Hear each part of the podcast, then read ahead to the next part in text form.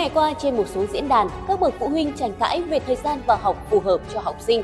Có ý kiến cho rằng hiện nay các trường ấn định giờ vào học quá sớm, có trường yêu cầu học sinh có mặt lúc 6 giờ 45 tại trường để 7 giờ vào học. Có trường lại cho học sinh đến trường lúc 7 giờ 15. Nhiều phụ huynh đề xuất nên lùi giờ học của trẻ em là 8 giờ 30 đến 9 giờ, một khung giờ phổ biến cho nhiều quốc gia. Ý kiến của quý vị thế nào? Hãy cùng chúng tôi tìm hiểu trong bản tin ngày hôm nay.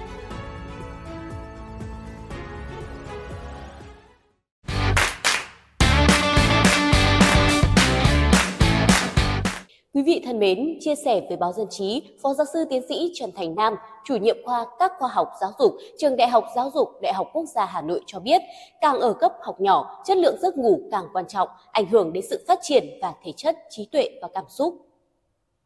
Đặc biệt, giai đoạn dạy thì, khi các em đang trải qua những tác động của yếu tố tâm sinh lý, ảnh hưởng đến đồng hồ sinh học của mình, các em có thể bị thay đổi chế độ ngủ, các bạn hưng phấn hơn, đi ngủ muộn hơn một cách tự nhiên, Do đó, thời gian biểu học tập buổi sáng quá sớm, chắc chắn các em sẽ thiếu ngủ và đến lớp trong trạng thái không hoàn toàn tỉnh táo.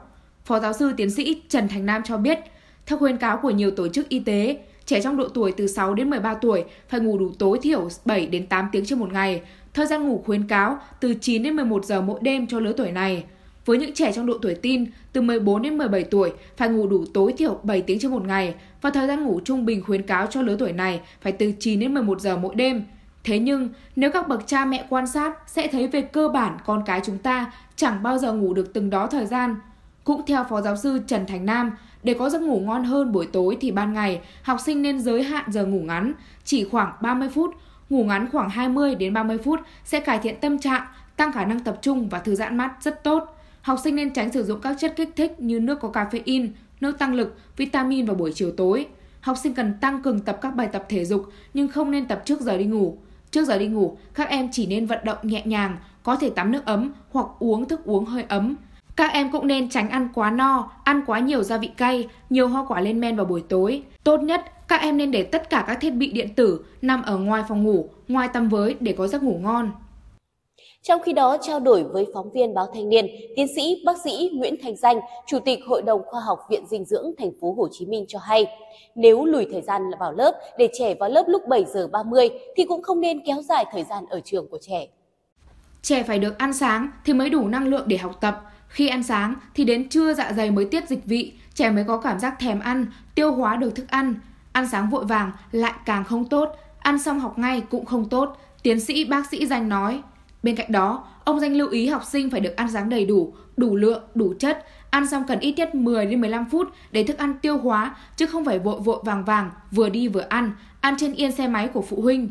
Theo ông Danh, tan trường từ 16 giờ 30 tới 17 giờ là hợp lý, nhưng phụ huynh cần phải đảm bảo con em đi ngủ sớm. Bác sĩ Danh lưu ý, trẻ em trong độ tuổi tiểu học tốt nhất cần được đi ngủ trước 21 giờ, còn học sinh các cấp trung học cơ sở, trung học phổ thông cần phải đi ngủ trước 22 giờ. Buổi trưa, học sinh có thể ngủ 30 phút hoặc nhắm mắt nằm nghỉ ngơi từ 15 đến 20 phút và cần có thời gian để chơi thể thao, thải trừ các chất ứ đọng, duy trì sự nhạy bén của các phản xạ thần kinh và quá trình tư duy của não. Về vấn đề này, Sở Giáo dục và Đào tạo thành phố Hồ Chí Minh đã trả lời như thế nào?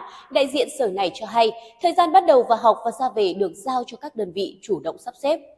Việc đưa thời gian biểu này phụ thuộc vào kế hoạch giảng dạy của quận, nhà trường, độ tuổi học sinh, hoàn cảnh chung của các em học sinh, công việc của ba mẹ, người đưa đón, tình hình an toàn trật tự và mật độ giao thông trong khu vực, kế hoạch tổ chức bán trú và các hoạt động sau giờ học chính khóa.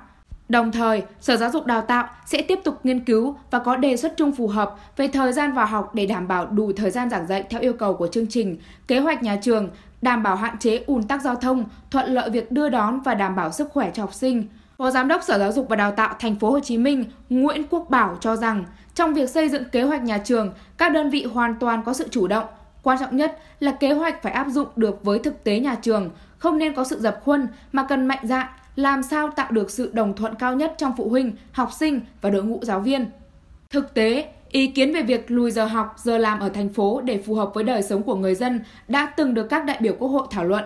Bên cạnh những ý kiến đồng tình, ủng hộ đề xuất thay đổi lịch học, làm việc theo hướng lùi thời gian đi làm xuống, thì nhiều ý kiến cũng cho rằng đây là ý kiến chưa phù hợp, khó khả thi. Bởi lẽ, việc này còn ảnh hưởng tới rất nhiều yếu tố như thời gian đưa đón học sinh của phụ huynh, thời gian học trên lớp để đảm bảo chương trình học, thời gian hoạt động ngoại khóa. Cụ thể, vào học trễ hơn đồng nghĩa với việc kết thúc trễ hơn, thu hẹp thời gian vui chơi, nghỉ ngơi hay những hoạt động trải nghiệm khác của học sinh. Cũng có ý kiến cho rằng vấn đề của ngành giáo dục hiện nay không nằm ở chỗ vào học lúc 7 giờ hay 8 giờ, mà nguyên nhân của những áp lực, mệt mỏi cho cả học sinh và giáo viên là những chương trình học quá nặng nề trong một buổi học có quá nhiều kiến thức phải tiếp nhận. Việc có nên lùi giờ vào lớp hay không sẽ còn tiếp tục gây ra nhiều tranh cãi. Quan điểm của bạn về vấn đề này như thế nào? Hãy cùng chia sẻ cùng chúng tôi nhé. Còn bây giờ bản tin của chúng tôi xin phép được khép lại tại đây. Cảm ơn quý vị và các bạn đã quan tâm theo dõi. Xin kính chào và hẹn gặp lại.